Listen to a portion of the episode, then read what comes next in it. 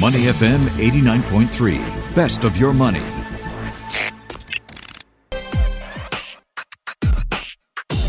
Money and Me on Your Money, only on Money FM 89.3. Today on Money and Me, Gordon Haskett has double upgraded Airbnb to a buy. It's underperformed for most of this year. So where is Airbnb heading towards and what does it say about hospitality in general? Also from a valuation standpoint, are major Chinese companies losing value because of Beijing's crackdown on data security? Cathie Woods from ARK Invest has been warning of a valuation reset for major Chinese companies. Uh, to what extent does our featured guest agree with that? And Apple shares. Apple uh, has announced that it is dipping its toe into the foray of BNPL, buy now, pay later. Is BNPL the next wave to take the U.S. by storm? We're going to figure all that out with our featured guest today, Arun Pai, who, by the way, has another cutie pie at home. Congratulations on, on the birth of your firstborn. Thank you so much, Michelle. and how are things for little one? And is it a boy or a girl? It is a girl. Her name is Avia, and things uh, luckily are going quite well. Six weeks and counting. So. Oh, wonderful. I think this is the first time. This is uh, her radio debut, you know. it is indeed. First time her name was announced. I, I, am recording this. I'll play it oh. back to her when she can understand this. Yes, we curated this show just for her, at least this first part, because we want to ask you whether becoming a father has made you think differently about your finances. Has it made you reflect about money in a new way? Are you planning for retirement differently, Arun? Given the cost of diapers, Michelle, I don't think retirement is happening anytime soon, to be honest. but but no, you know, like uh, ever since I've been on the show, I've been talking about how you know there's so much benefits of being a quote unquote value investor, right? It's not about what happens in the market in the next minute, the next hour, the next day, month, or even year for that matter. You have to start thinking long term. And I think becoming a father, that realization has just set in a lot more where it's not about just, you know, maybe going out for like a fancy lunch or dinner here or there, but it's also thinking about how to try and use that saving nest egg to ensure that your next generation can be well supported for. And I think that's something that has really driven the point home this past six weeks. All right. So the going out is continuing then. well, given the COVID thing, not particularly, but yes. I, I, I mean, the whole, the whole, uh, the way I look at investing is you need to educate yourself enough to a point that, sure, if you actually enjoy it, then by all means, you know, like single name stocks and sector analysis, etc. But even if not, I think it's the basic necessity now of anyone yeah. who earns money to be able to be somewhat financially literate. Mm-hmm. So you don't need to be able to understand the valuation of Apple, right? But knowing whether either a relationship manager or some online website that's telling you that you can earn 24% per annum as a guaranteed fixed return, like this whole nickel uh, scam that happened in Singapore. Oh. It's stuff like that that you need to be smart enough and not be greedy. Like, you know, both aspects, not be greedy and as well as be smart to just be able to try and circumvent all of these kinds of pitfalls that all of us investors face uh, be it for you know a future nest egg or for trying to beat the market, quote unquote, and generate alpha returns. So I would like to think that as long as I can educate her enough to not chase meme stocks, I think I would have done uh, half my job as a good uh, parent. You know, speaking of that nickel scam, word of that when it was um, thriving had actually reached my ears. And the moment I heard 15% per quarter returns or 60% per annum, my hackles went up. You know, the red flags went up. So, yeah, I think learning to invest, learning what the possible red flags are, are, you know, an essential part of adulthood, so to say, or becoming an adult. And I just wonder, you know, when it comes to basic investing um, and under basic principles of investing, Arun, did your dad or anybody at home help you out? Was that seen as a basic uh, skill that you needed to, to learn from get go? You know, luckily enough, I guess, my dad is big into investing into single name stocks. So I think that's where I got it from. And this is like back in the day, right? I used to remember him bring a bag back home in which literally the share certificates used to be physically present in. Wow. And then you used to like go through the entire list and think, okay, you know what, should I get rid of these? Should I keep these into the locker for like the next 10 years? And all of that. And I, you know, it's, it's these funny, uh, firstly, like my memory is really poor, right, of my childhood at least. But it's these funny things, like just that one snippet I remember when I was just sitting at home and my dad walked in with this bag and took it out and all these bunch of papers were lying on the table so yeah, I, I mean, maybe it's a hereditary thing to some extent, but uh, I don't know. I guess at least looking at the elder generation, I guess, uh, taking a certain interest in something, at least opens up the avenue for the next generation to be at least curious about it. Doesn't mean that you'll definitely follow in the footsteps, mm-hmm. but at least that exposure, I think, is very important. I and that's why, so. you know, well, Warren Buffett, right? Like he came up with these children finance education books because he's like it's important to at least teach them the basics from an early stage. Doesn't mean you need to become an investor. Does not mean you need to go about investing money in any way, shape, and form. In fact, he you know strongly suggests that people should just invest into the S and P 500 index. Mm. But it's important. Like that base level of education, I think, is extremely important. What a memory that is coming back with a bag full of certificates. Just amazing. Well, we're, we're very glad that you're here with us here, sharing your expertise over the years when it comes to investment markets. So, if I were to write a series of books for children on uh, financial education, I think I'd start on why they should never participate in a buy now, pay later scheme.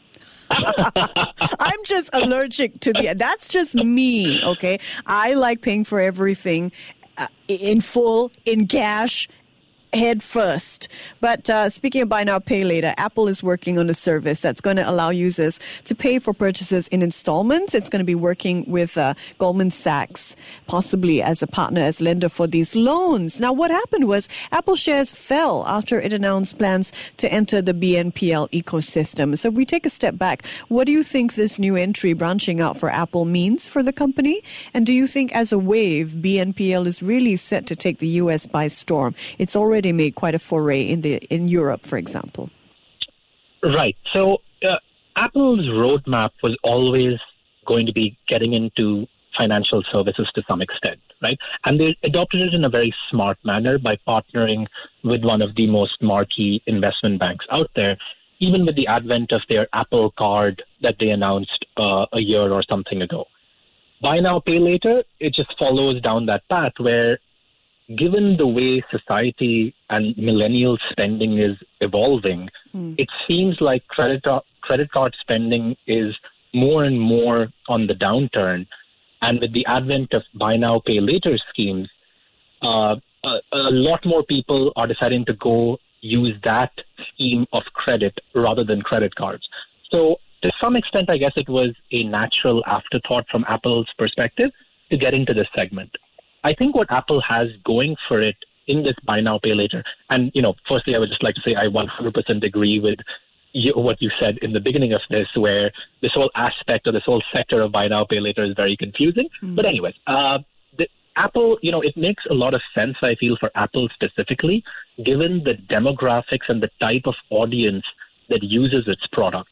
It's not, mm. uh, you know, people who are extremely financially poor or like, you know, backward or stuck in society. Mm. It's people who are relatively more affluent or are at least aspiring consumers of wanting a more higher end good.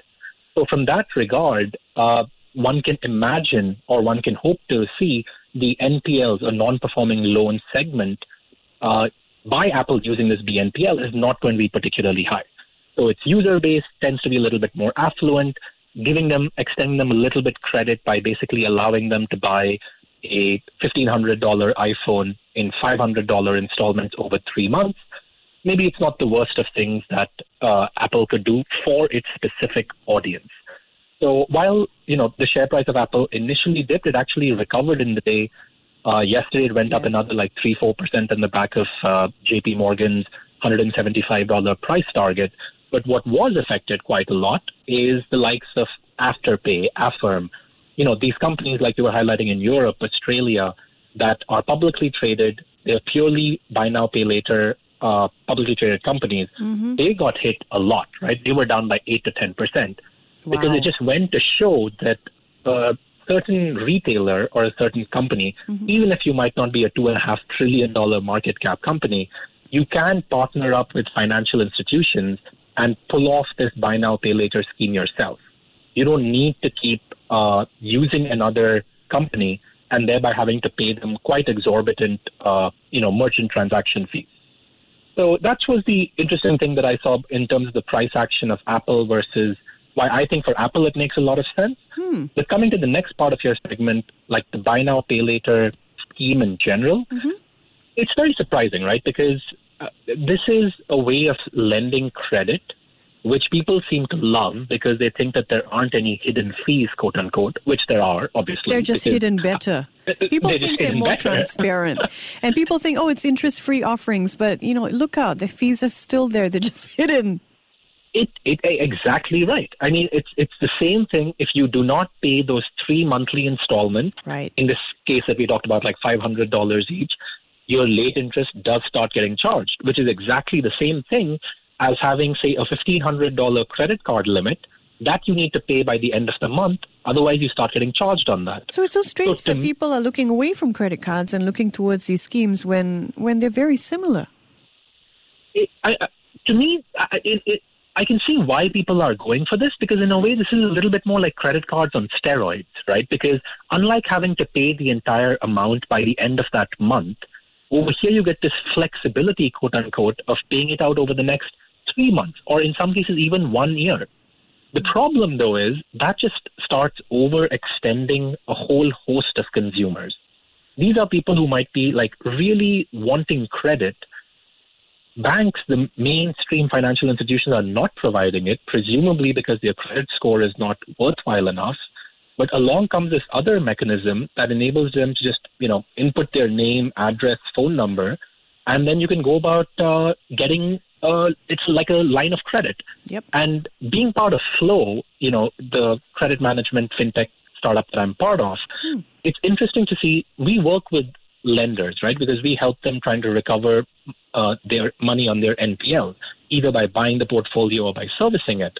We can see a number of these BNPL players that started struggling a lot during the COVID pandemic because suddenly these people who had purchased these electronic goods, they just ran away and there was nothing you could do about it. And given that they were fintechs, a, a, lot of these, the smaller ones at least, their balance sheets were a lot more stretched, mm. so they actually had to stop lending. Luckily, things have recovered relatively quickly, I would say, given the amount of credit that the central banks have started unleashing into the economies and all the government support measures.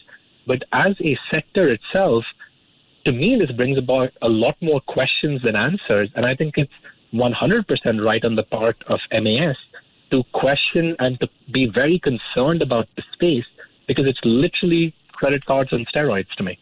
That is such interesting insight that you know sometimes people can't pay just flee because you wouldn't be able to do that with a traditional credit card the banks would be after you, the lawyers' letters would be after you. But I think what's interesting uh, with this whole divvying up of payments over time is that increasingly it's becoming part of life. I mean, we hear Microsoft putting PCs in the cloud with their Windows 365. So even Microsoft going towards a subscription model. So from a personal finance perspective, it's becoming even more important to be aware of how much of these little payments that are adding up that you're paying every month, I think absolutely spot on, right? Like gone are the days of, okay, I know I will be spending $800 for a PlayStation followed by $250 for four games yeah. that I can at least play with for the next year or two years.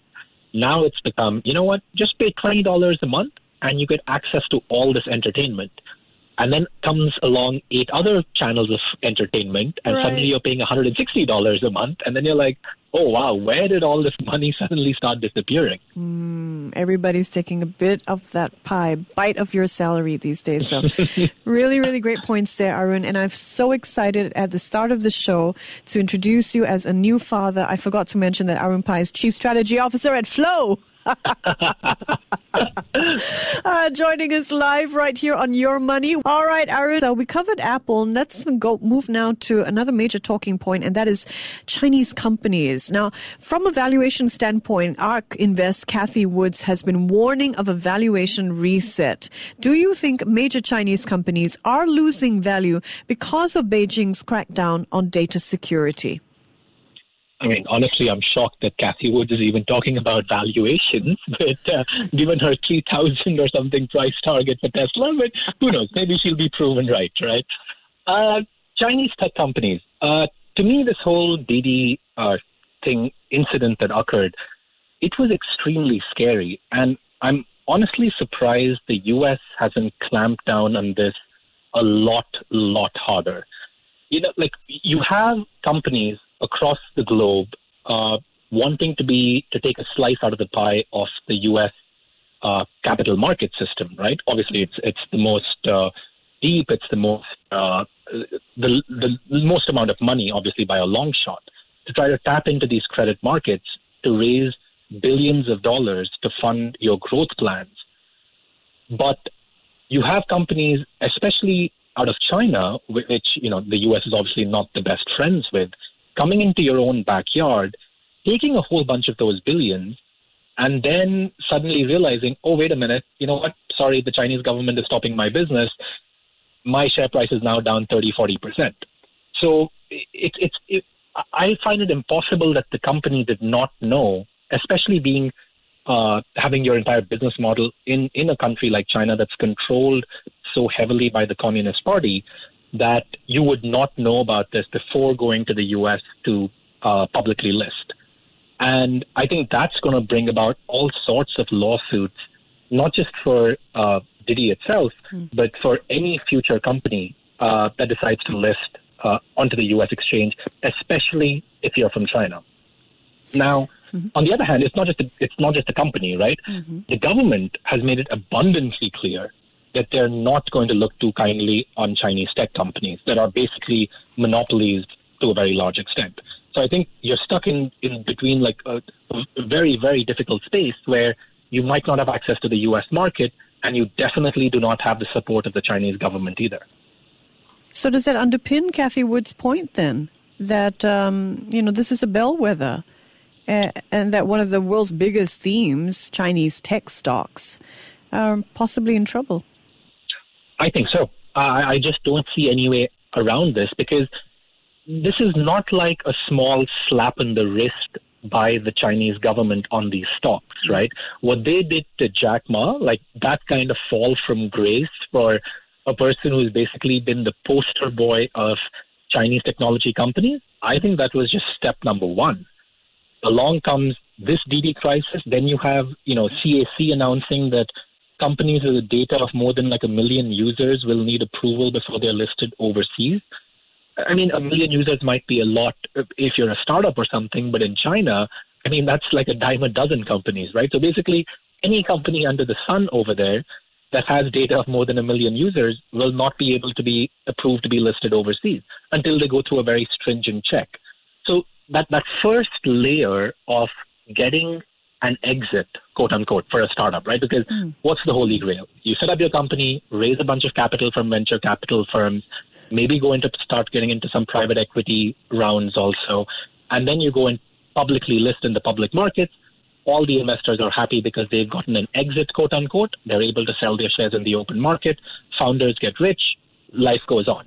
Now, when you kind of like chopped off the end part of it, which is the publicly listing part, that starts having a cascading effect on what will the valuations be be it for companies that even do get approvals to get become public because you never know what the Chinese government is going to do post facto of getting publicly traded even in spite of getting approval and then valuations in the private space also and then I think one other aspect that I would love to touch upon mm-hmm. is the knock on effects of the existing large technology companies. Like, let's take an example of Tencent right? Uh, the parent company of uh, WeChat. They have been a huge investor into US stocks, right? And something like more than half of the top 20 or 25 largest uh, capital raises by Chinese companies in the US, Tencent has played a huge part of it. the amount of money earned by Tencent via these investments, as in, i.e., their share price going up and the multiplied by the ownership stake in Tencent, that amount of money is multiple of the amount of money that Tencent actually makes in its underlying business. So it's kind of become like a Berkshire Hathaway in a way, where your 100% owned businesses are, you know, performing well potentially, but the amount of money you've made, you know, in Berkshire Hathaway's case, Apple stock, in Tencent's case, these 10 or 15 technology companies that are listed in the US, these Chinese technologies companies that are listed in the US, their returns have far outpaced the, their existing business. So, what will the knock on effects be on Tencent, on Alibaba, like on all these other large technology companies that maybe there was a certain amount of growth multiple that was factored in because of all these other investments?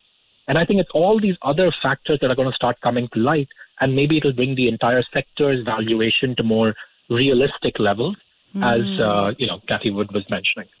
Interesting insight there on the knock on effects. I mean, we're also seeing Alibaba and Tencent now considering collaborating with each other. Uh, you know, they're considering opening up their services to each other. And it seems like um, they're, they're trying desperately to work on whatever they can do in, in, in the face of these restrictions that aren't going to go away. All right, Arun, before we let you go, we still have a, a one more topic that we want to get your thoughts on. So, Airbnb, one of the most recognizable companies, right, for all of us. And I'm sure back in the days when we used airports, we all remember heading first to an Airbnb and checking out our, our options. Now, Gordon Haskett and analysts, uh, analysts have double graded Airbnb, double upgraded it to a buy. It, this in spite the fact that it's underperformed for most of this year. So quite a lot of optimism being packed into that. What do you think? What's your outlook? I do agree with that to some extent, to be honest. I think when uh, you know travel is already coming back to a very large extent in Europe and US. In Singapore, sadly, it's not because of not what's happening within the country's borders, but all around us, sadly, with the spike up in cases. But eventually, we will get there. Right? I'm, I'm quite sure of that.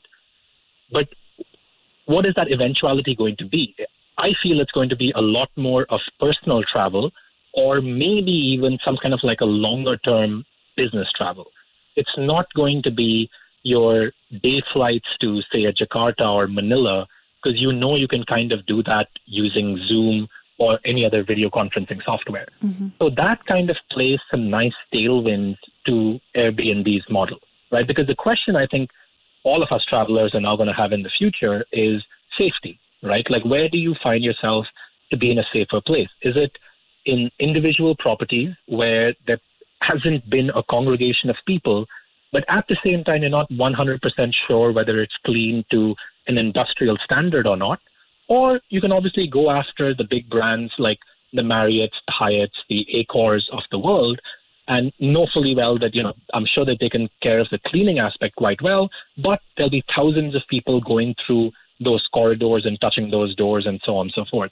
So I think in the short term, at least, especially when uh, personal travel is going to come back much quicker, I feel that'll provide a nice boost to Airbnb. And hence, you know, I don't know about a double upgrade or not, but uh, I do feel given the valuations of where, in spite of the, the decent rise that Airbnb has had, maybe not this year, but definitely towards the latter end of uh, last year, I do feel the share price is quite attractive for that.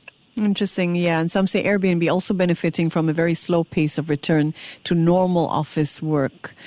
Arun, as always, thank you for your terrific insights and uh, congratulations again on becoming Daddy-O.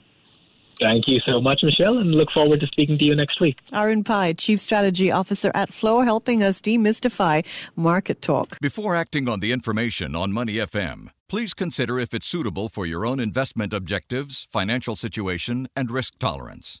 To listen to more great interviews, download our podcasts at moneyfm893.sg or download our audio app. That's A W E D I O.